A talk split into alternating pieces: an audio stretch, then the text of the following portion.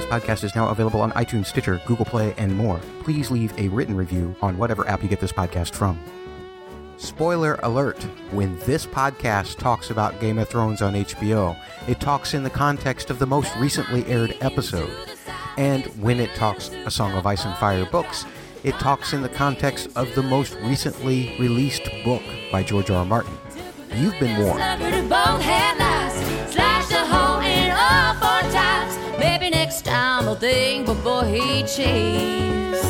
That is Postmodern Jukebox, Scott Bradley's Postmodern Jukebox, with a little bit of help from the band Kitty Hawk performing Carrie Underwood's Before He Cheats. Felt that was kind of appropriate because this is the first and only episode where we will see Stannis before he cheats on his wife with Melisandre. Also, you could consider maybe Joffrey killing all of the bastards as cheating, using the Night's Watch to defeat his competition. You might accuse Robb Stark of cheating, using a wolf to intimidate Jaime Lannister. But I digress. Game of Thrones, Matt's audio blog. I'm Matt. Thanks for joining me. Don't forget that any of the music that you hear on this podcast is listed in the show notes.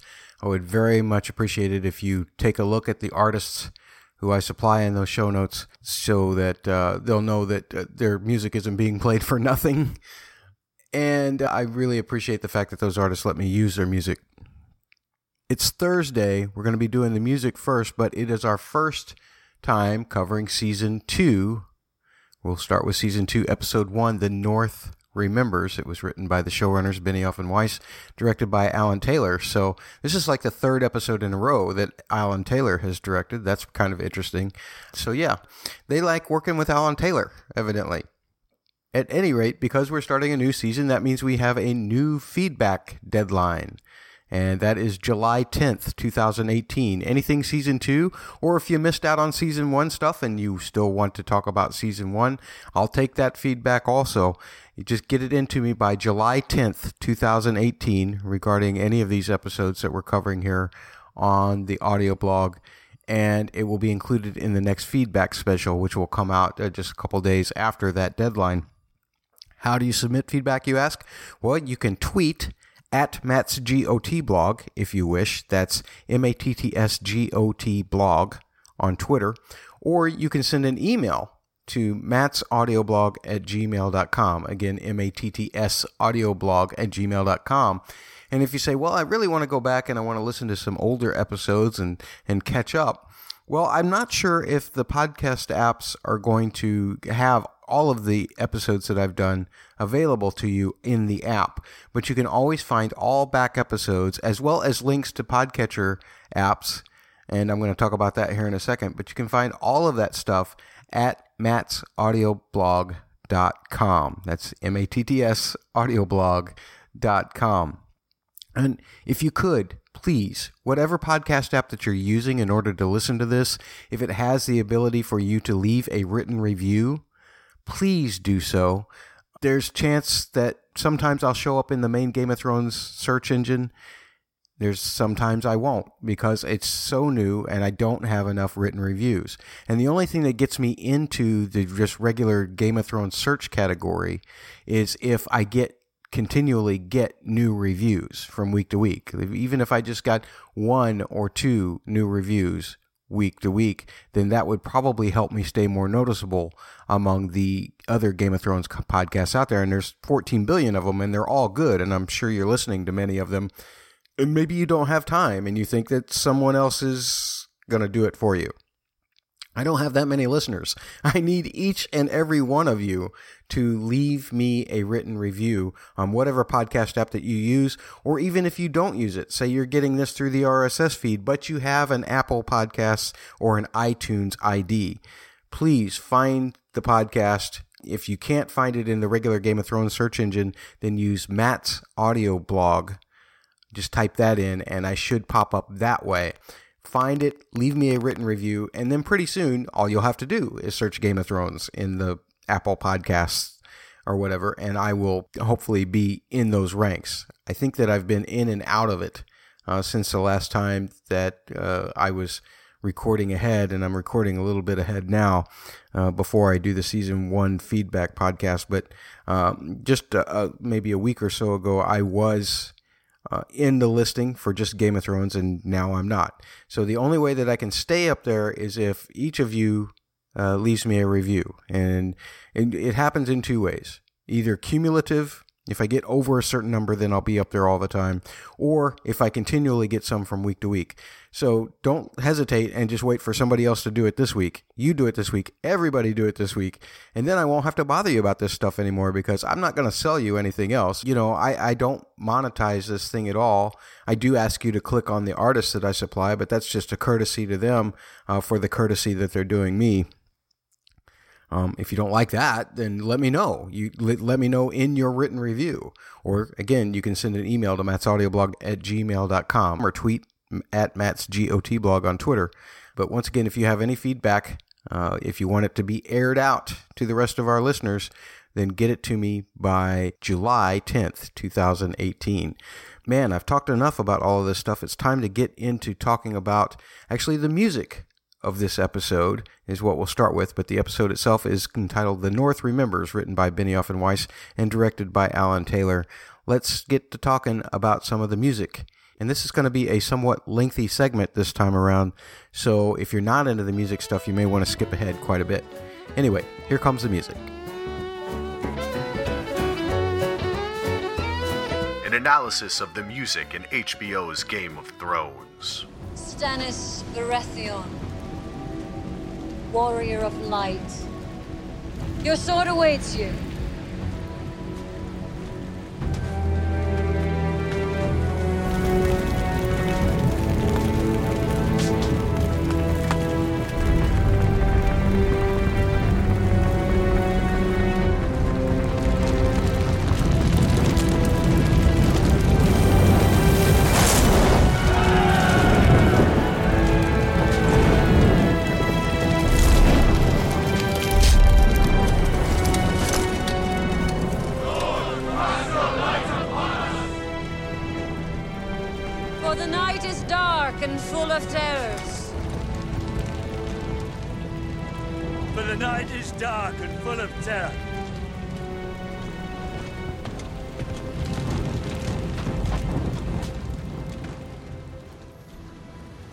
Right there, for us new people at the time, was the first introduction to one of the coolest and, in my opinion, one of the creepiest themes in the whole of the series. And it's not Melisandre's theme, even though you hear it associated mostly with her scenes throughout the series. It's not Stannis Baratheon's theme, because we continue to hear it after he's dead. We've also heard this theme associated with Beric Dondarrion scenes. We've heard it when the Red Priestess comes to visit Tyrion and Varys and Meereen. So, what's the common denominator? Well, Ramin actually tells you when he titles the theme in the season two official soundtrack. This theme is the Lord of Light, and this theme is associated with all things R'hllor, and that's who Melisandre worships and and does some absolutely monstrous things in the name of, completely unsettling things and hence Ramin, just from the very beginning here, when he saw on screen seven gods burning on the beach, you know, here Melisandre is dispensing with all of the gods that he knows that he's already created themes for and such. Now he, he's told himself as he's watching this, I'm sure, this is pretty unsettling. We're talking about overthrowing a whole religion here the Lord of Light needs a completely unsettling theme, and boy, did that turn out to be appropriate with some of the unsettling things that have happened. At least I imagine that's the kind of logistic conversation he had within his own mind. But what we want to find out is how did he achieve that unsettling feeling that this theme, I think, gives most of us? Well, first of all, he set the theme in a minor key. And if this is your first time listening to this podcast, when I cover the music, uh, let me tell you what a minor chord is. You just heard it. But minor chords, how they work is they create more tension than, say, a major chord.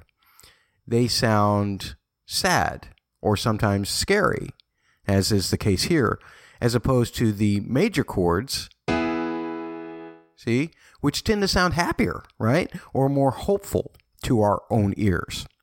And so, right off the bat, what we musicians call the key, or sometimes the key center, is minor as opposed to major. The minor, again, making things darker. I've often used the Star Wars explanation. Minor keys are the dark side of the Force fear, aggression, anger, hate, um, and sadness. While as major keys are the light side of the Force truth, justice, hope. And you don't really need to know the terms of major or minor, but just remember that if an instrumental song makes you sad or uneasy, then you'll know that it's likely to be in a minor key. Or if it makes you feel lighthearted or to have hope, then it's most likely to be in a major key. And of course, always note that is in all of life, there are always outliers or exceptions.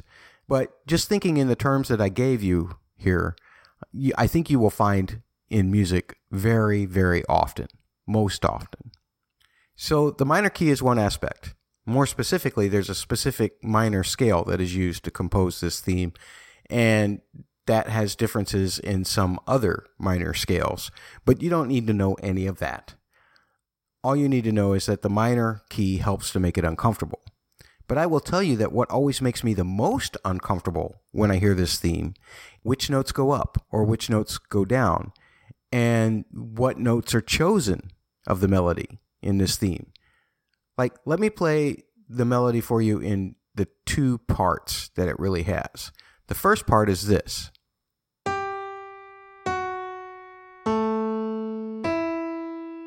So at the very beginning of this melody, the minor is implicated when the first two notes of the melody are played. And you have that half step dissonance, which you don't need to know. Just know that the first two notes already establish that you're in a minor key. But then you have this third note, which is swooping way low before the last note comes back to the home key. So those kinds of big jumps between notes they actually create drama in our subconscious minds. The bigger the jump, the more drama there is usually. And in this case, because the large drop follows the first two notes being very close together, what we call an interval, that's the distance between two notes, that creates a, a large amount of drama because we've been set up to believe that you know, if the first two notes are fairly close together, maybe the third one will be, and then all of a sudden, whoa, this note's way down there. That leaves you unsettling. You might want to think of it like this, actually. If you've ever flown in an airplane, commercial or private, you'll be going along fairly smooth, maybe a little bumpy here or there, bumpy here or there, and then all of a sudden it seems like the whole plane drops. It's like all of a sudden you're in a runaway elevator, and it only lasts for maybe half a second, right?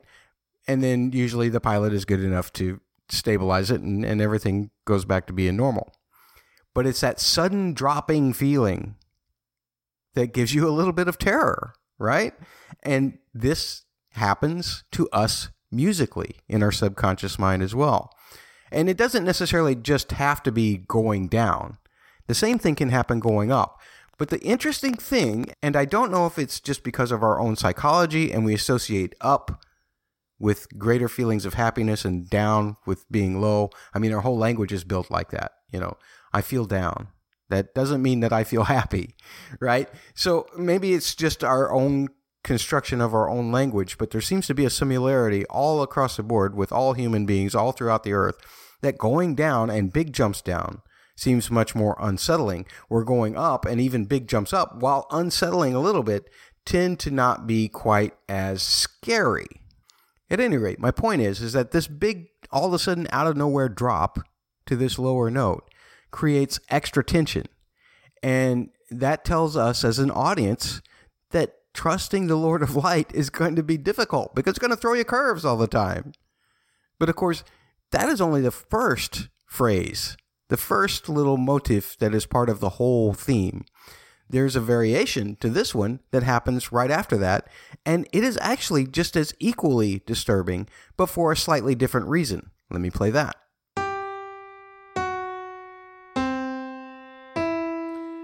Now, here, the melody drops again. But we've already had that first low, low drop. It was already experienced. So this time around, he has to surprise us in a slightly different way, and he comes up with this other note to play. Somewhere in the back of your mind, you're being prepared for the drama because of the very first low one. Like, think like when you ride a roller coaster and you go down that first hill, or even when you ride a whole roller coaster for the first time. The second time you go on that roller coaster, you're a little bit more prepared than you were the first time you rode the roller coaster. The first time around, you were very uneasy because it was hard to tell how you were going to experience the very next thing. Now, the second time, you kind of know how to experience the next thing, or, or you can at least expect it to be coming, even if it still makes you feel a little sick. You're still a little more prepared if you're writing it the second time. If you know that nephew or niece or your son or your daughter or, or your boyfriend or girlfriend are making you write it the second time, even though you hated it the first time, at least now you're a little more prepared, right? So that's something that our mind does with melody as well. The repetition of the first two notes make us expect that low drop to the third note. So that's when creating a great drama with notes and trying to keep tension up in a melody becomes hard for a composer. So what does Djawadi do in this instance? He changes the lowest note to something that you probably didn't expect. He dropped it to what we call a flat sixth. Again, you don't really need to know the terminology. The only thing that you really need to know is that this particular note in the key that it's in feels like it needs to go somewhere. It either needs to instantly resolve down or it needs to resolve somewhere else. That is opposed to the first time around where we got used to that very low drop. And actually, that note could have resolved somewhere else like it did, or it actually could have stayed because it's a much more stable note. Think of this second note as less stable than the first one. And this time around, something has to happen. The distance of the drop is also kind of weird. Again, this is what we call an interval. It's the distance between two notes. The distance of the drop is weird. It's an interval of what we musicians like to call a tritone. Again, don't need to know the term. It's just that most melodies typically do not have that interval within. Even though it is in part of the scale, you can only find it between two notes in the scale. And again, that's not really all that important. What it does tell you, though, is that it is something that is very rare and therefore unexpected. So this time, instead of going through the roller coaster and just getting the big drop again, this time, as the roller coaster drops not quite as far, but all of a sudden it jerks to the right. And so you're surprised yet again. And again, this is Ramin kind of going for that punching bag weird, what we call interval, to throw a curve in what your mind is expecting. But of course, we rarely hear just one or the other part of the melody. Usually, we actually hear both parts right in succession of each other. And when you combine them, it really gives us that subliminal feeling of uneasiness because it's a struggle to follow the notes or where they might go. Just like it's a struggle to really buy into the Lord of Light, especially at this point in the series. And it's full of just twists and turns. This whole journey with the Lord of Light is full of twists and turns. And so Ramin Djawadi has crafted a melody that equally goes through these twists and turns because the night is dark and full of terrors. And that struggle and uneasy journey is what this theme is actually taking on.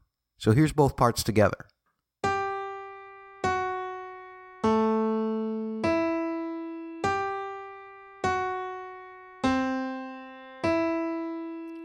Everything comes back to the home key with these two.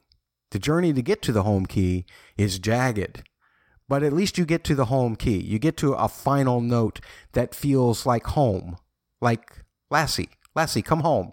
Lassie's home when you get done with those. But there is even a third phrase that is only occasionally used. It doesn't get played as often as the other two uh, because uh, it creates, to me, the most tension. But the reason that it does create that tension is because it doesn't return to the home note. Lassie doesn't come home. That home note that I'm talking about is what we musicians sometimes call the root, meaning it is the it's the foundation of the very key that we're in. It's the thing that feels most at home. But this time around, the melody actually hangs on what we call the dominant. And again, this is terms that you don't really need to know. But what I mean is that while for the first two phrases, when they return home, just like Lassie does, just like this, or this, third and more rare phrase, it dips way down, and of course, you now typically expect that, but the way it throws you a different kind of curve is by not going home at all. Instead, it never really resolves to the root. It never comes home like the others did.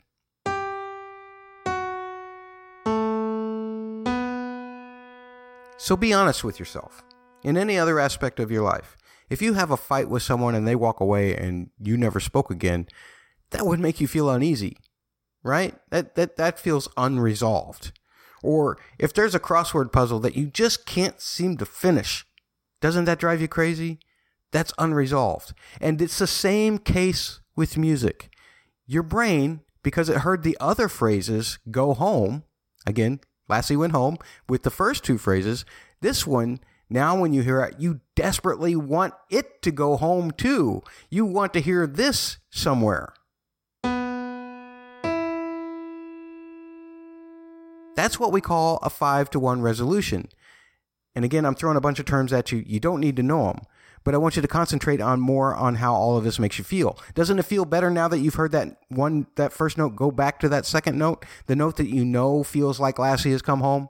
This is the way that music works. By simply staying on that first note, you never get there. It's like that first note is the unfinished crossword puzzle. It's that friend who told you off and then walked away with no explanation, and you're never going to get one. It drives you crazy. The five to one resolution that I just played for you on the piano, for whatever reason, and I think it was just way back in the Greek days when they figured out how notes work together on the psyche.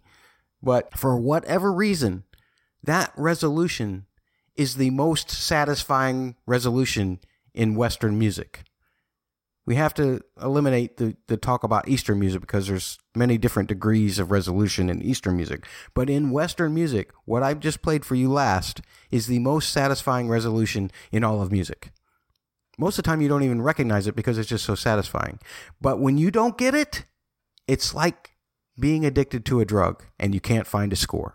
I'm not kidding. It's like somebody give me that smack of the dominant to root resolution. Somebody, I need it. I need it. You know, it's it's it's really that bad. Even though you don't really process it in that way, something in your mind goes, "Wait, whoa, we got to finish that." Somehow, you I got to get my fix. I got to get back to the one chord. I got to get back to the resolution. So, there's all the different ways that Ramin creates a whole bunch of tension. But there's other ways that Ramin tells the story here as well. There's more here to talk about, and much more. And now that we've established the workings of, of how to make something stick in your mind as creepy or unsettling or unresolved, I want to turn now to how Ramin himself, specifically in this opening scene, used what we call timbre. Or another way of putting it, the instruments or sounds that are used to play the music that we heard right here in this opening presentation of this theme. He uses timbre to help tell the story. First of all, in in the scene, you're going to hear a bevy of all different kinds of sounds. They're either playing the melody or they're providing a supplemental harmony uh, in support of that melody. And there's there's just a wide variety, anything from synthesizers to maybe a distant trumpet kind of sound to strings. I mean, there's a lot in there.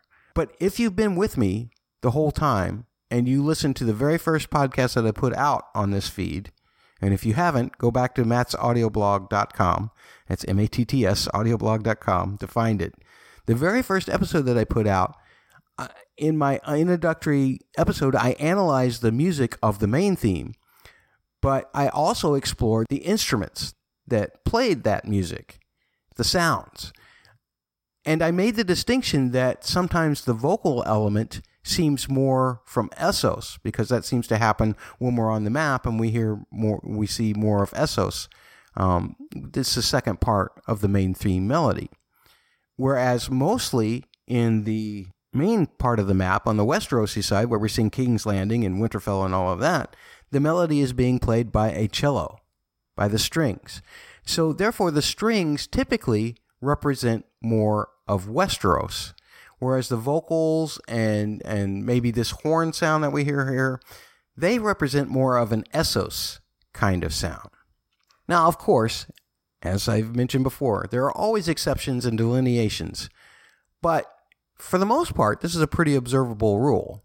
When things are involving characters from Westeros, we typically hear more stringy kind of stuff.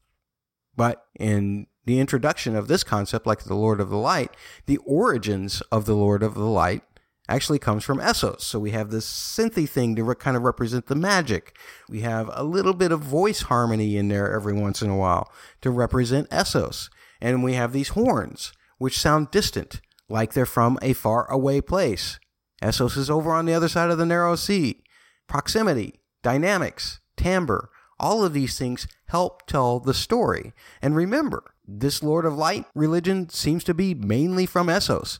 It was brought to Westeros, we know, from Thoros of Myr.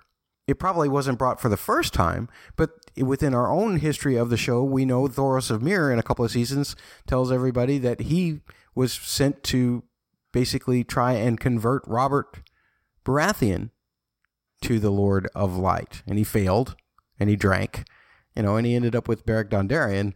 Um, he had he had a mission of wine instead. He's very much Essos. Melisandre is very much Essos. And also remember how common, or how much more common, the Lord of Light being preached is in Essos. Think to Tyrion and Varys seeing that priestess in Volantis before Tyrion got kidnapped by Jorah. Think of Tyrion and Varys talking to the Red Priestess in Meereen. the religion of R'hllor is a very Essosi kind of thing, if that's even a word. Essosi?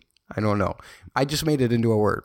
So it's significant. It's very significant that in this particular scene, we hear the theme played first in the ways that we associate with Essos, but then we hear it played with the strings. That's telling us that this religion of the Lord of Light, it's now taking a firm foothold on Westeros itself. It's gaining steam in Westeros, or at very least in Dragonstone. So just with instrumentation, Djawadi is telling you that while ooh, this is kind of a new thing, it's already got some buyers. This is real. And it's very interesting that he tells this part of story because he's telling it with characters who if you're watching the series for the first time, you don't know. You don't know who these people are. I mean, you saw on the map that Dragonstone was coming up. You have to assume what this is. Uh, they've got a maester, seems like, a maester who ends up dead, but they've got a maester, so that seems very Westerosi. But the thing that subliminally tells you where you are, it's the strings. And the fact that this whole scene happens where gods are being burned, the, the gods of the seven, who we also associate with Westeros, we're seeing a religion undermine one that we already know, the religion that is Catelyn's, the one that she made the wreath of the seven gods to save Bran, or so she thought. All of these things are happening, and it that's unsettling in itself. Is it not? The fact that this new religion is so quickly gaining followers who say for the night is dark and full of terrors. I mean, that phrase by itself is disturbing. And so it's it's amazing how just these little things that Ramin does with this melody helps accentuate everything that you're supposed to feel about these scenes. Multiple facets of music coming together to tell a story. Shape, timbre, harmony.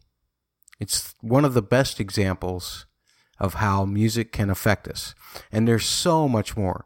He continues to develop this theme as the season goes on and as all of the seasons go on, to where by the time we get to season six, we've got so many additions. It's so complex, just like our own takes on what the Lord of Light is really about. But that's for another day. I'll leave you actually with one of those more complex versions, one of the more full versions, actually. Um, that is at the end of season six, episode one, The Red Woman, the actually the end credits, because to me, it's one of the best versions of this theme.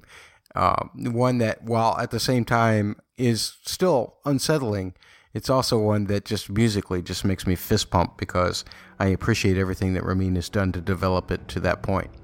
So, we'll be talking about the story of this particular episode, season 2, episode 1, The North Remembers, next.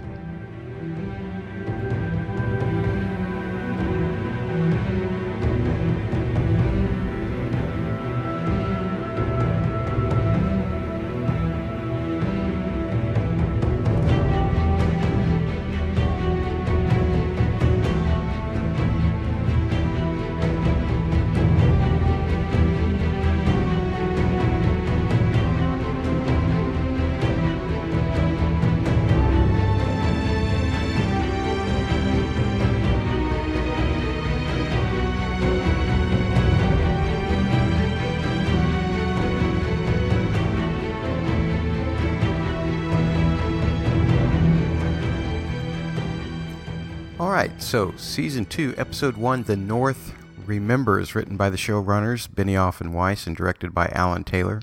These guys are on a roll together. Uh, third episode in a row that this tandem has worked together. On the surface of this episode, really, I don't think there's much to talk about on an, emo- an emotional level like there is on some other episodes. Uh, at least not for me you get a chuckle here and there, you know, especially with Tyrion and the way he is with Joffrey and everything. You you get a moment of of kind of your heart being lifted because you see Sandor Clegane continuing to back up Sansa when she reacts like a human being, unlike everybody else there who's not doing so out of fear. Of course, the Hound backs her up, and that keeps her out of trouble with Joffrey. Now, Joffrey takes the word of the hound because he basically believes that the man is superior. So her opinion doesn't matter to him at all until it is repurposed by Sandor. So that's one of those things that, that generates a mixture of emotions. It's like it's nice that the hound did that for her. At the same time, it makes you not think that much of Joffrey. But I don't know many people other than our good friends at the Joffrey of podcasts uh, and their listeners. And it's a mighty army. It's kind of like the Stugotz army for, for Dan Le Batard. Uh, it's a mighty army, the Joffrey of Podcasts army, that back Joffrey up and all the things that he does. But uh, just realize that that's a niche part of the fandom.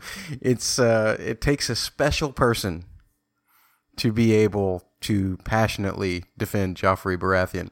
Anyway, I'm digressing. I need to get into uh, some other things here. There are a lot of things in this episode that seem a lot less important as compared to how very important to me they were the first time I watched this.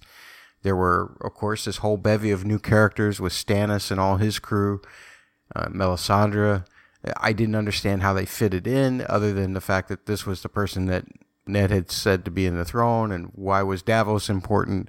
Why was Melisandre important? There were some weird things going on with him, but that was more of an intellectual intrigue than any kind of emotional response.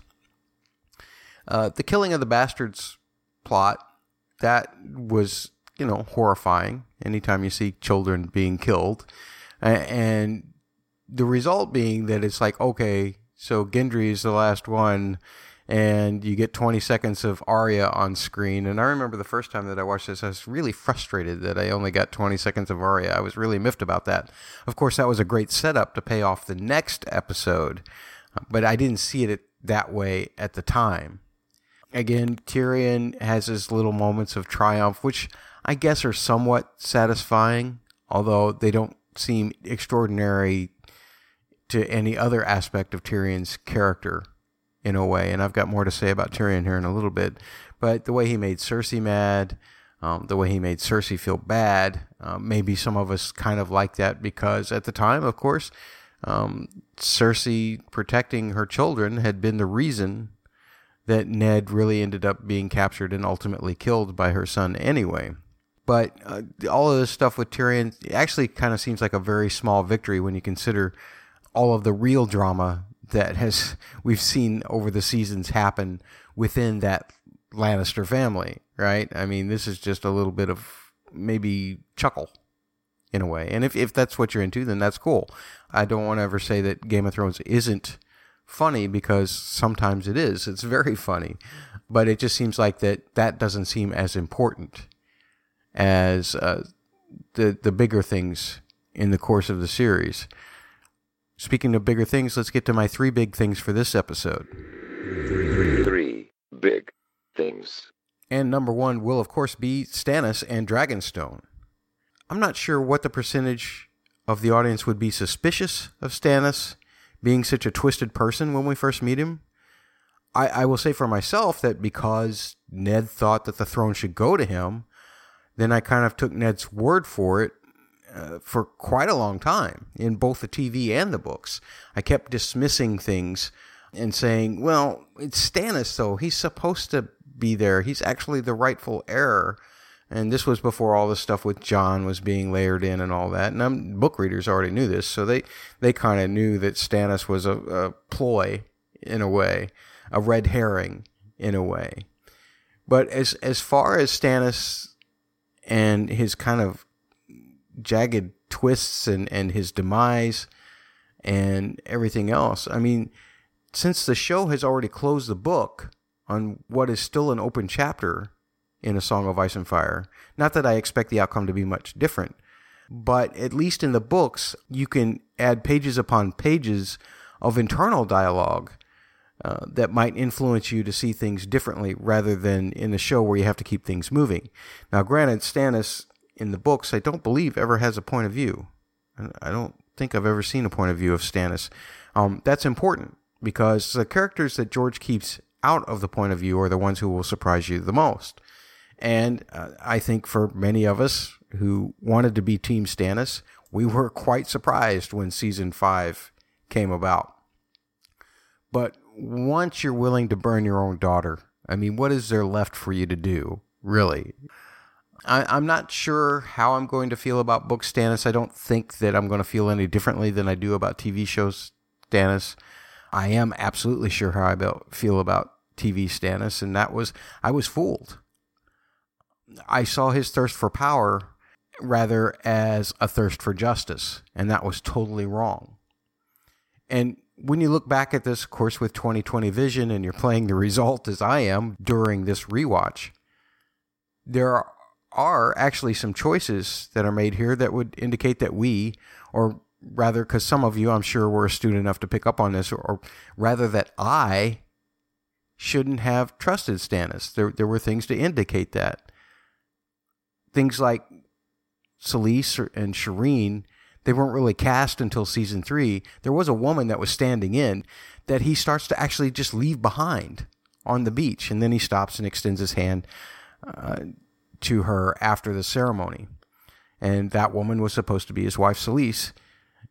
And the mere fact that this ceremony is probably more important to him than his own wife, I think that says something, at least to me. And it probably helped to show how easy it would be for Stannis to, you know, make that shadow baby with Melisandre the very next episode. So you have power plus passion, and that's a pretty deadly combination. It just it took it a while for it to become a deadly combination for Stannis himself. It ended up becoming deadly for a lot of people around him long before that. And for Stannis loyalists, and there are still some out there. Uh, I'm sure that the biggest argument you can make is that Melisandre was influencing him from the moment they met. Maybe not just with her words, but with her magic. And I suppose it is possible. But how far can you stretch that to be a justification for some of the atrocities that he committed? I mean, he really didn't show as much regret regarding Shireen. It was Selyse who suddenly changed her tune, and she had been the true believer of Melisandre all along by everything that we'd saw on screen. And yet Stannis, while seemingly he didn't want to do it, but he was willing to do it. It was Selyse that drove herself so mad that she ended up hanging herself over this. Stannis did not, of course. And and speaking of that, let's talk about Melisandre and your first impressions of her and what it seems like she is now. To me, even in the beginning here, she seems somewhat of a fanatic. But I always saw that as a plot point for Stannis to overcome at some point. And I was hoping uh, upon my hearing about the Shireen stuff because that was during season five. I didn't even get to see it as it aired. I had to watch it in a rewatch almost a year later. But I remember all of the outrage and everything, and I thought, man, that would have been the point where George or Dave and Dan could have really turned Stannis into the good guy, the guy who would put his foot down to Melisandre when it came to his daughter, a daughter who we saw him actually. That's probably the one person that he was most tender with, if if you could ever call Stannis tender at all. But Melisandre is just more or less a fanatic, right? I mean, we hear her speak of R'hllor, the Lord of Light, Azor Ahai, Reborn, all of these Lord of Light things, but sometimes I think she gets so convinced by her own interpretations of what she sees in the flames that she's willing to force things. And for instance, this very scene, this very first scene, where there's this ceremony where she more or less anoints Stannis as the Westerosi savior. Uh, she says that uh, salt and smoke is where he must be born, but she creates that situation. I mean, she makes Stannis reborn in salt and smoke by being next to an ocean amidst a bunch of wood burning. It's not naturally occurring at all. And I'm not sure what that definition is, but Melisandre made sure to make that sure that it was exact, regardless of whether it was natural or not. And to me, Melisandre is not unlike a terrorist who believes that bombing will ensure some kind of salvation, be that from their God or safety from their government. Because remember that Islamic extremism is to the faith of Islam as the KKK is to Christianity, basically. It's fringe and extreme beliefs that use these acts as some kind of justification from where they believe. And that's anywhere from 9 11 to the Oklahoma bombing I mean, all of it is fanatical and extreme. And when you think about all of the extremes that Melisandre will go to here and beyond, before there's a point, maybe, just maybe, where she sees the errors of her ways. Um, I think that she then in season six, when she takes that necklace off, that's an exemplification of her complete loss of faith.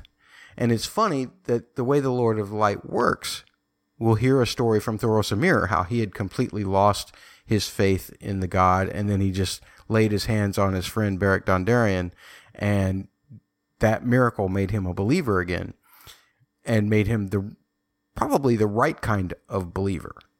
And Melisandre, coming from another extreme, uh, maybe she needed that exact same thing too, where Jon Snow wakes up, and now maybe she can see things in the proper way. But it's too late. She's already done too much. And of course, Davos sees that and uh, makes sure that she has nothing else to do with Jon, be he Azor Ahai or not. Speaking of Davos, the interesting thing here is that Davos really isn't that unlike Melisandre. and don't get me wrong, I don't mean in terms of methodology or the way he thinks or, or what he's willing to do, but it does seem like his path is very tied to the path of the Lord of Light religion. I doubt that he likes that aspect of it much, but nonetheless, he seems to be constantly in the presence of either Lord of Light followers or perceived Lord of Light leaders Stannis, Jon, Daenerys, Melisandre. Even in this one, in regards with his words to Maester Cressen on the beach, Davos is still just trying to apply logic. He's the voice of reason in the madness that is to ensue everything around Stannis for this season and all future seasons. And Davos, because of his level headedness and his good nature, it seems to me he should be one of our favorite characters. And what happens to him happens to him. Uh, we don't know what will happen to him in season eight, but I certainly have enjoyed uh, from season two all the way through season seven with him on board. So that's my first big thing. My second big thing, warging. And this episode actually physically demonstrates to us the process of warging, basically for the first time. And the way we see it here initially, of course, is in a dream state for Bran. We're seeing through Summer's eyes in a dream state for Bran. But I also believe that you're seeing it demonstrated with Robb and Jaime as well. You might consider that there was some warging going on there, the way that Grey Wind reacted with Robb and the way that Grey Wind showed restraint after Robb walked away. There may have been some control happening there.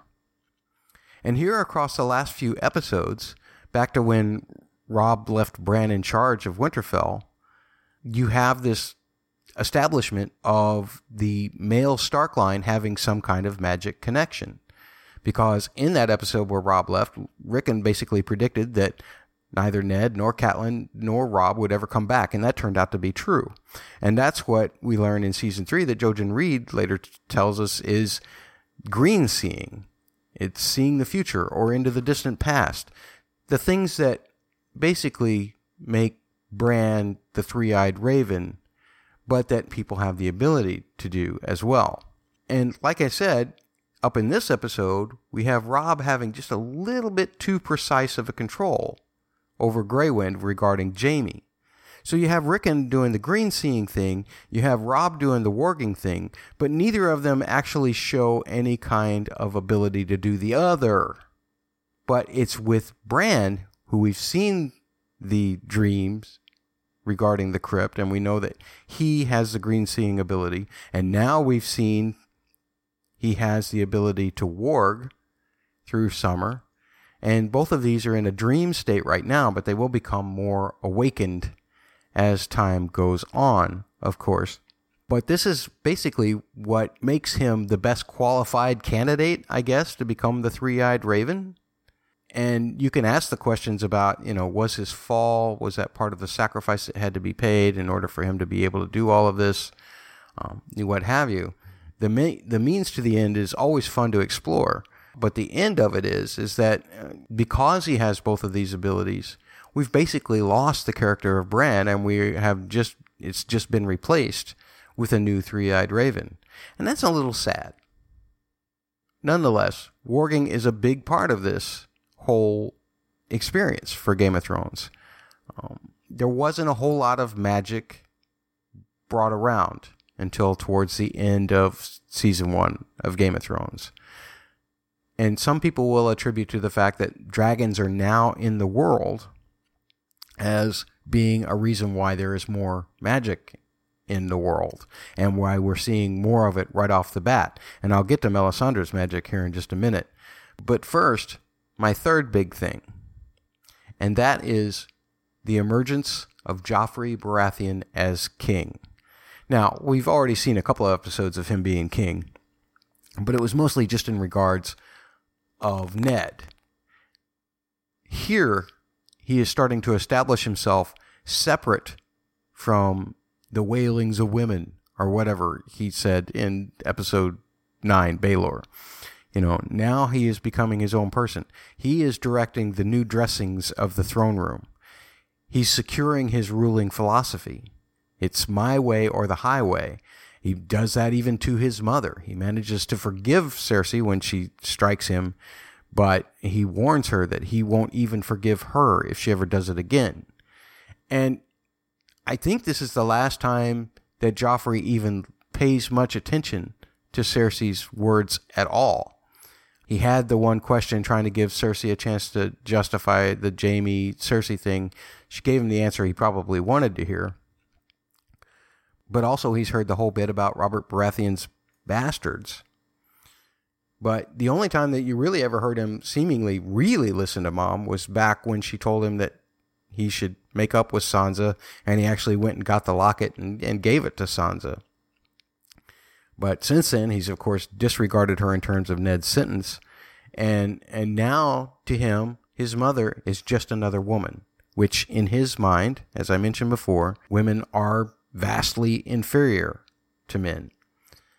And it's not revealed, or I guess rather hinted at until later, but Joffrey is the one who orders the killing of these Baratheon bastards.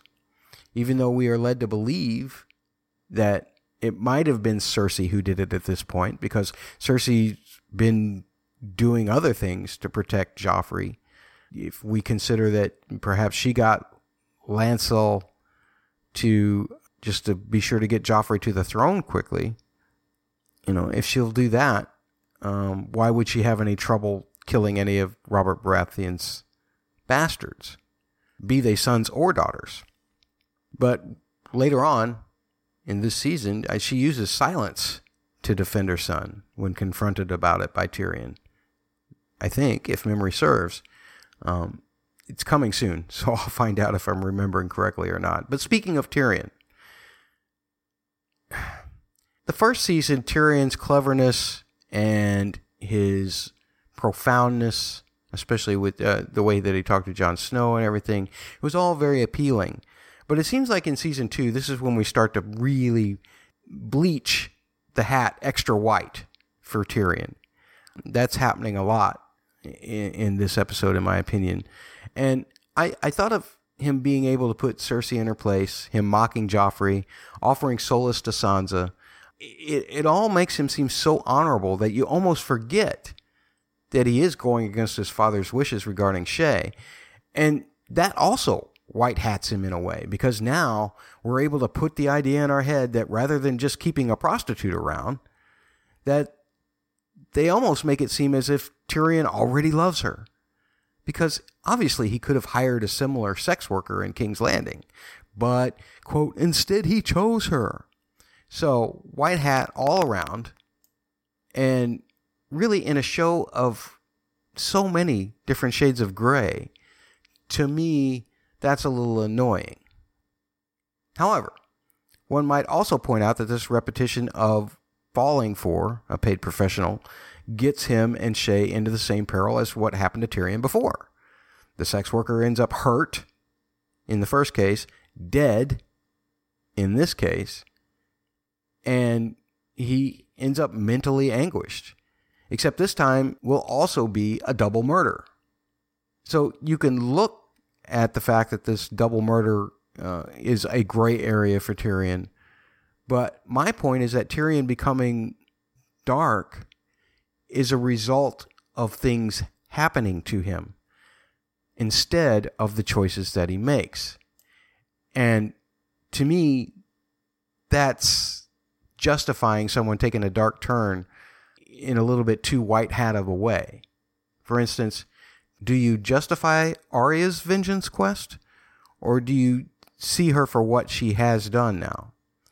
Do you apply the same logic for Tyrion in regards to Tywin as you do for Arya in regards to, say, Meryn Trent? That leads me to a couple of other questions here. Questions. Questions. Well, really, just one. And I promised I'd talk a little bit more about Melisandre. That necklace, man. I mean, now we've learned, of course, that that necklace has multiple powers, evidently. What kind of a stone does she have there that can not only create what we call a glamour to hide her age, but also what helps defy the poison in this cup that Maester Cressen gives her? That stone glowing wild is an indication that I guess the stone is working overtime? I'm not sure because it doesn't glow all the time when it's glamoring her. Um, there are more mentions of it glowing in the books, I think, than there are demonstrations of it in the television show. But I don't know that that says anything because in the books we don't really know what Melisandre is yet. Whereas in the TV show, we now clearly know that she is this old woman who's been around for a long time, who evidently has been waiting for this apocalypse to happen so that she could have a purpose because she told Varys that she's going to die, right? But what role does the stone play? Is it completely the source of her magic? I mean, she also has those powders and you know potions and whatever that she showed Selyse in season four, and of course that was the time when she still looked like the young her, but she didn't have the necklace on. So that's something that people always go after uh, when they go showrunner headhunting. And I look at it like this one of two ways. It's like either if you're going to be an apologist for it, you can say, well, look at the expressions on Selyse's face, like she was seeing something that we weren't about Melisandre. Maybe Celise was actually seeing Melisandre in her natural form, and because there was no budget to do that in season four, then we simply got the regular Carice Van Houten, who was still more than willing to go around topless. So you can do that as a show apologist, or if you want to absolutely persecute him, you can say, "See, that destroys the whole power of the stone," which is what we're questioning here: the power of the stone itself. Is it the potion? Is it the magic? Is it a combination? Is it the stone?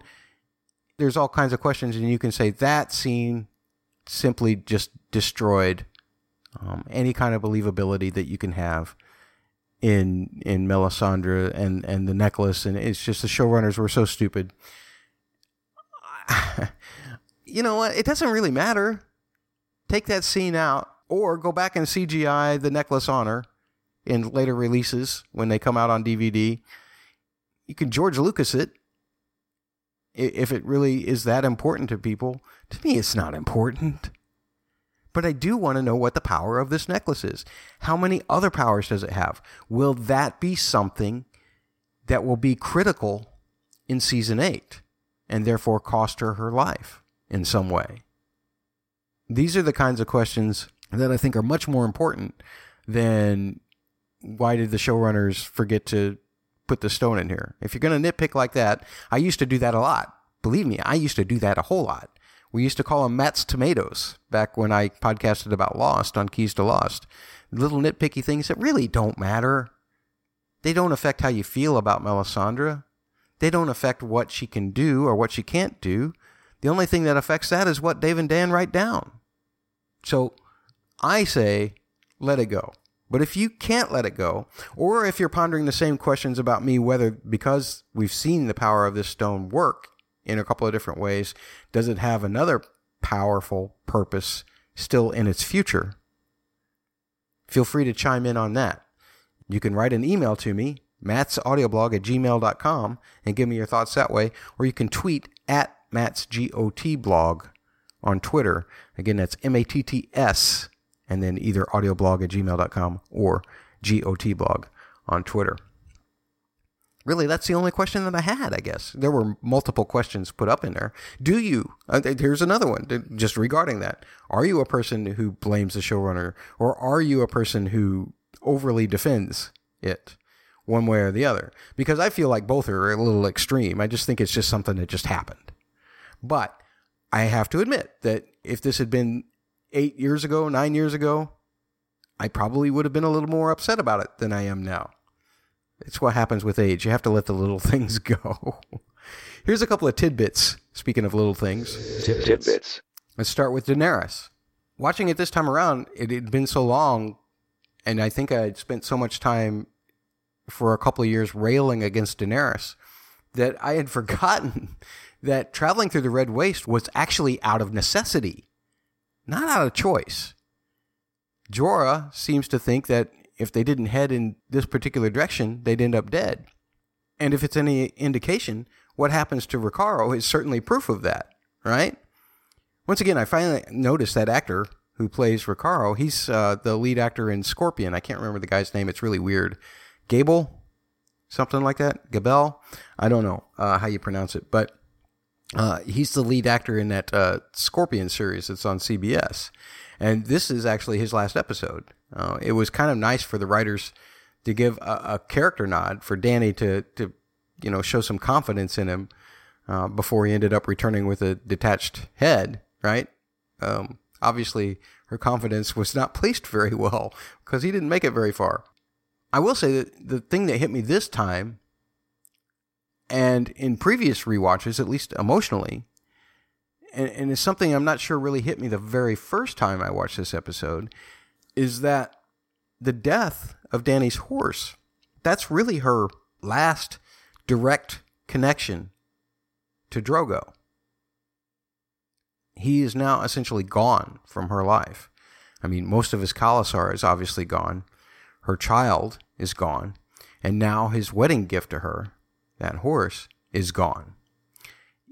Even if you want to count her slaves, or now handmaidens, or maybe they always were handmaidens, I'm not sure, but Irri and Doreah, it seems to be more of an idea of Viserys's. Speaking of Doreah, uh, it's much easier to pick up on her fascination with the dragons this time around, right? From her talk with Daenerys about the dragons coming from the moon or whatever back in season one, to her scene with Viserys back in season one, where she wants to know all about the dragons. And, and now in this episode, the way she's looking at, at Drogon as, as Dany tries to feed him, it all kind of points to what will happen later this season. And remember, even Irri and Doreah are gone the way of the dodo by the end of the season. So those will be her absolute, if, even if you want to include those as Drogo connections, those will be gone here shortly. There's also Jorah and and Dany's whole that he is her rock thing, more or less. I'm sure that that's in some way emboldening him. I think that's the impression we're supposed to get because he does start to get more bold about his feelings as they go on and get into Qarth she obviously didn't mean it that way because of the way she puts him down later on when they do get to Qarth. But Jorah just keeps digging the friend zone hole over and over and over again. So that's all I got on Dany. Let's go north to uh, Craster's and Gilly. She's the Craster's daughter that we all love, right? Right? No? If you don't, well, I love Gilly because she's kind of the practical to Sam's dreamer side. And sometimes that even works in reverse. She's a dreamer in Sam's practical side. And if you don't love their story, that's absolutely fine. I don't think any less of you. Hopefully, you don't think any less of me because I do. I, I know that Hannah Murray is, is scheduled to be, or I guess, well, by the time you hear this, will have been scheduled to be at Con of Thrones this year. I'm pre recording these a little bit. And I know that her panel is on the day that I'm going to be attending Con of Thrones, so I'm kind of looking forward to that to see what she says. I'll share with you in future episodes, hopefully, or will have shared with you in the feedback episode, because um, you'll get that before you get this episode. Uh, trying to keep track of things. Uh, speaking of Craster's Keep, um, there's really not a whole lot that you can glean from these scenes with Jon that you don't get on a first watch there is this other mention of Mance Rayder, and of course he'll play a, a, bigger part across season three through the beginning of season five. And obviously, you can see here how Craster is unwilling to part with food, how that's going to become an issue when the Watch returns after the Fist of the First Men battle. Th- those are kind of foreshadowing things. But we actually got the mention of Mance Rayder back in the last season with Osha and her wildling companions that she was traveling with. So it's nothing new. Uh, on the other hand, um, this bit here with Craster unwilling to part with food, um, and that's really what becomes part of the issue um, in season three when uh, everything goes bad for Jorah Mormont and the faithful Night's Watch people. Is Sam the only one? Because everybody else kind of mutinies, I guess. Jon's already gone. Speaking of Jon, I mean, him being dissenting towards Craster and, and Mormont kind of delivering that quote teaching moment. I mean, all of that seemed appropriate for what we all knew the second that Sam had told Jon that Jon was being groomed for command. I mean, this is the learning process that we knew we were going to get from that moment on. Um, so that's not that big of a deal. And whether you feel that Jon commanded the Night's Watch well once he got to the position or not, I think you can certainly see that not many in the Night's Watch as we saw the seasons progress were very appreciative of him at any given time. There's one other Cersei bit in here that I wanted to bring up too, because the bit between Cersei and Littlefinger, this whole power is power speech, and demonstration that Cersei gives to Littlefinger. Already we see that Littlefinger has a different idea of what power is, that knowledge is power. And we've seen Littlefinger use that knowledge. Um, you hear the request to look for Arya. He never tells Cersei that he found her at Harrenhal. He doesn't tell anybody, doesn't tell Tywin, doesn't tell all of them. He instead tucks that down as knowledge. And the only person that he actually reveals that to is the person that he needs to influence later on, and that's Sansa. I don't know if that was out of loyalty to Cat. It's possible that he never told anybody except Sansa. But I think it files into his philosophy here of knowledge is power and having that knowledge and deciding when to use it. So that's his perspective of it. On the other hand, this whole debate about what power is, because we're going to have that famous uh, speech about power coming in this season as well. But I, I think the question of what actual power is, is a course a big running theme throughout this whole series, or at very least for this season. So that was the point that I really wanted to make about that. Then we have the red comet, which I also want to talk about just a little bit. And Osha, once again, uh, gives us possible answers to magical seeming kind of things. You know, she talked about how the old gods were answering Bran in, in an earlier episode. And now this whole conversation between her and Bran points to a whole bunch of possible meanings that really, when you think about it, all of them come true in one way or other. So there's never a clear definition as to what the comet actually meant. Uh, if you think about it, uh, Bran brings up that Robb will win a great victory in the South. Well, I don't know if it's definitely south of Winterfell, but the the what is it, the Golden Tooth or whatever that Arya sees a note about in this season when she gets to Harrenhal. Actually, Robb wins many battles in the South. The whole point about blood being spilled, lots of blood is spilled right up to the Red Wedding. The Lannisters do eventually win because of the Red Wedding. You know, all of these explanations or possible explanations for the comet are brought up during the course of this conversation. And yes, now, of course, dragons are in the world. And that's the one that I would put my thought to most, but you can't disprove any of them. Because what I loved most about this statement, especially in an episode where religion and magic, they're kind of emerging to the forefront. You know, we had a little bit of magic at the end of season now nine. Now, you know, we've got a girl who can resist poison. You know, all kinds of new magical things are happening. The dragons are here now this show and really George in the books, they showed how prophecy and religion can always be twisted by those who want to use it for whatever they want to use it for or to say whatever they want to say. Since all of those things could technically be attributed to the comet, then no one is right, or everyone is right. So that's the kind of meta thing that I love about George's story and I love the fact that Dave and Dan, of course, included it because I think it's really important that perception is nine tenths of the law for a lot of people's reality. But the thing that I also liked about it that just kind of made me chuckle is is I thought about this meteor and it's kind of like us podcasters when we're throwing out like the most general prediction possible. And then, you know, a few months later when some little part of it seems to justify our general statement, very general statement, then we pat ourselves on the back for being right about it. Things like that drive me crazy now. Uh, they didn't used to, but they do now. I just, it's, it's, it's all a bunch of pomp and circumstance. I don't need to predict anything. And it's not that all podcasters do that, but if you're going to do that, do your homework, right? I mean, I, I know that every preseason of Game of Thrones, I actually make an 8 to 10 set of not bold predictions uh, right before the season starts. And I do that to prove my point here. I, I mean, I specifically call them not bold because anyone can pretty much take a guess at what's going to happen. Uh, and so I, I make very general statements so that I can check almost all of them off at the end of the season and say, see?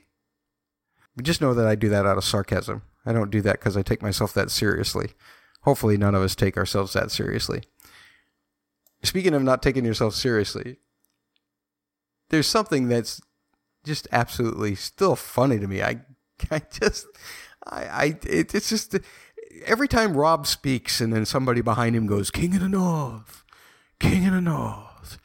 You know, it's it's like this. It's like this Monty Python chorus behind you know somebody saying something. It's so Monty Python and the Holy Grail, and I know it's probably not meant to be that way, uh, but it, it just it just tickles me pink you know, to hear uh, a Rodrik Cassel or, or Theon, you know, Robb says, we are independent. And then everybody goes, King of the North, King of the North. It's just, it strikes me. That's a out of story moment for me. That, that just kind of breaks everything down. I can't take that scene very seriously. But you do have to look at it seriously in the terms that an independent North, it's something that stays with the show for quite a while. Now, you can technically say that the Red Wedding, putting the Boltons back into Winterfell, um, brings the North back in under throne control. But that's not really for that long of a period of time. Uh, you could say that at least probably half of this whole series, the North has rebelled against the Iron Throne. And it's still in rebellion, technically, now. Uh, it's in rebellion of Cersei's Iron Throne. Now, when Jon gets back and has to tell the guys at Winterfell that he bent the knee to Daenerys, or if they already know, this is not good. Uh, I don't imagine for Jon in some ways or another. But, you know, Daenerys isn't sitting the throne yet. So, therefore, the North is still in open rebellion. And maybe Jon will figure out a way to go back on that promise to Daenerys once he finds out who he is. Maybe Jon will uh, eventually sit the Iron Throne. And whether he or Daenerys does, maybe some different decisions will be made then, and the North can be independent. Maybe all of the realms will be independent. That's not a new thought. Everybody's been thinking about that for the, like the last five years, and for book readers, probably for longer than that. But nonetheless, right now, the North will not bend the knee to the current Iron Throne. So that whole King in the North, King in the North. Well, again, makes me laugh. It also makes me think about how serious that actually is, right? Oh, I think that's all I've got for this episode. I've probably bored you long enough with my little King in the North. So let's get on to three words. Three words. Describing the episode in three words. Three little words. Oh, what I'd give for that wonderful phrase. To hear those three little words. Wow, this episode is running long. My musical segment was a little long, I think. Anyway, three words. This is what we do to describe an episode. We try to describe it in three words. This was my original thing segment that I used to do with Keys to Lost, uh, starting back in 2009. I don't know if anybody did it before, but I thought that I'd come up with it. Yeah, we always think that we came up with it.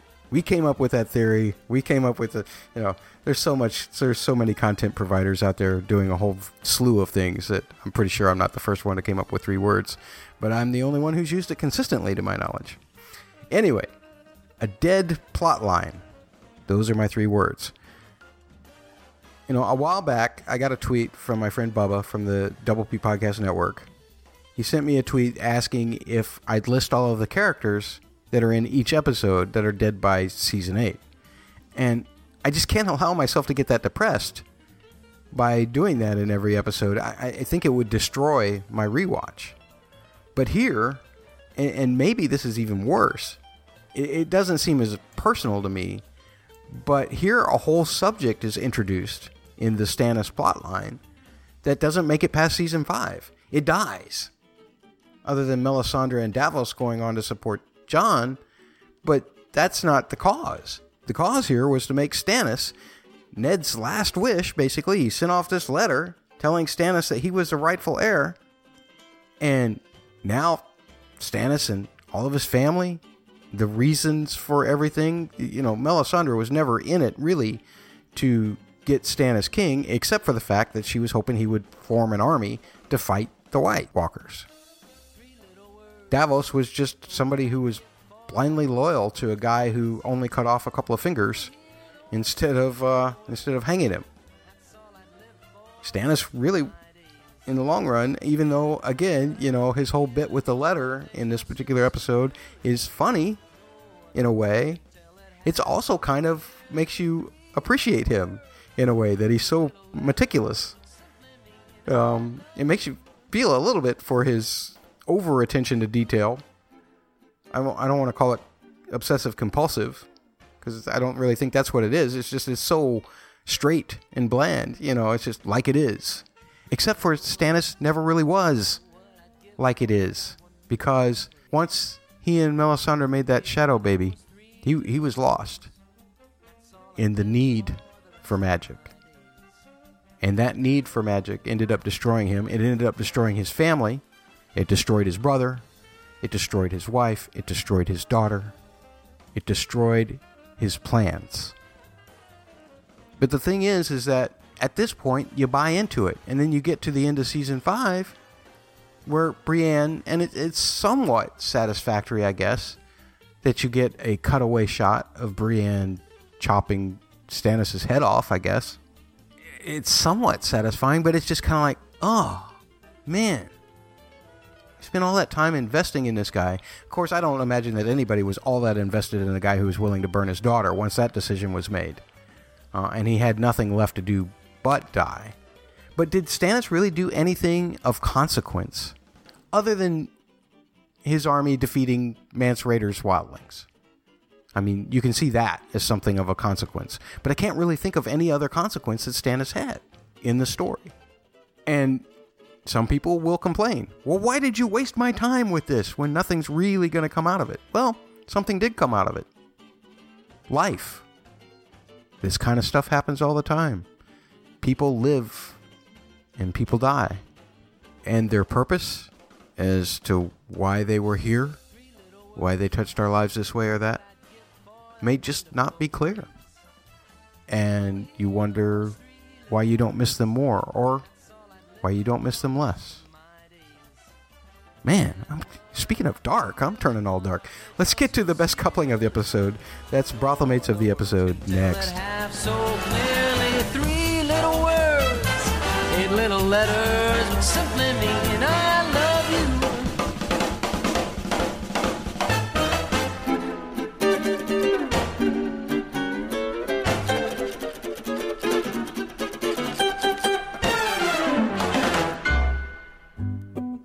Brothel mates of the episode. The best couplings of the episode. L is for the way you look at me. O is for the only one I see. V is very, very extraordinary.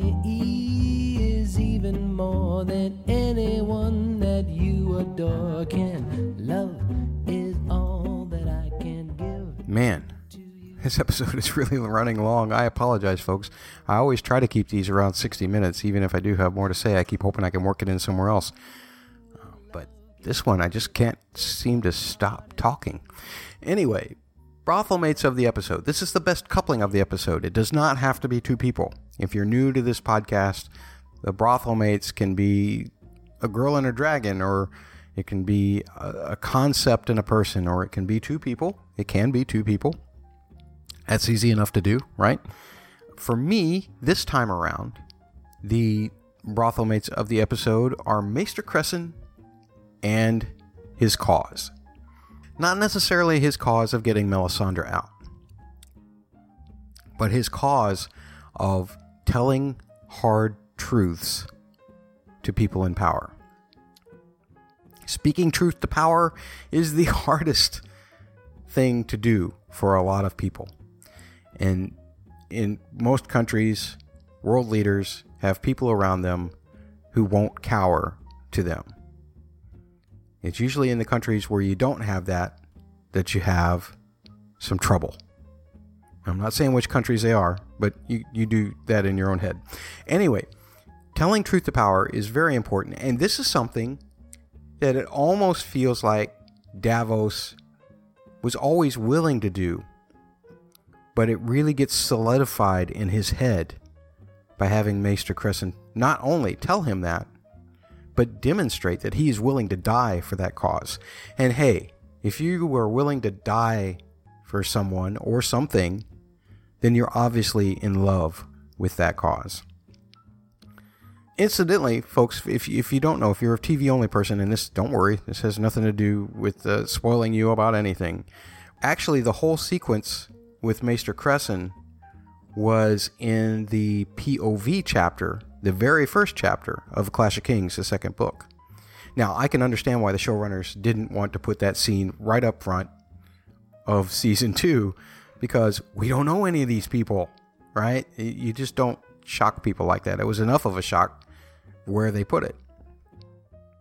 But nonetheless, we have this scene happening, and that's the source of my brothel mates of the episode.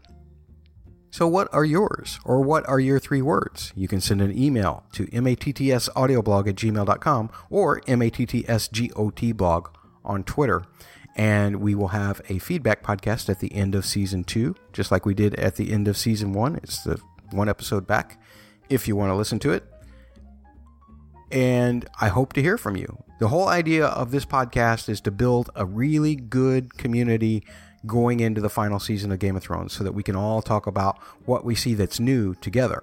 But in order for us to be able to understand how we're interpreting what we see that is new, sometimes it is helpful to figure out how we interpreted things in the past. And so that's what this is all about. And if you can submit feedback, I would love to share it with the rest of our listeners. If you're one of those people that doesn't like to do that, you just like to sit back and listen, eh, I get that too. Back with some closing thoughts here in a second.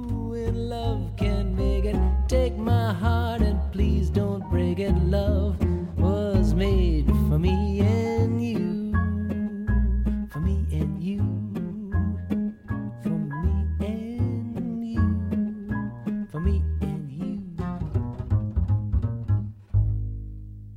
And that's going to do it for this very long episode. Again, if you're used to the episodes being shorter and you don't like longer episodes, I apologize. If you wanted more content per episode, well, by golly, here you go. Although I don't know about the value of the content, I can certainly tell you that the quantity was increased this time around. Please remember to support the music that I've listed in the show notes uh, for this particular podcast those artists they're out there working hard. I know what it's like. I've been on tour. I've had to promote records. I've done all of that stuff. It's so hard. The music business isn't nearly as rock and roll as everybody thinks it is. And these guys are working hard so please support them. And remember if you have any feedback for season two or if you want to do season one feedback as well feel free to send it to me. You have until july 10th 2018 mattsaudioblog at gmail.com or Matt's GOT blog on Twitter. We'll see you next week.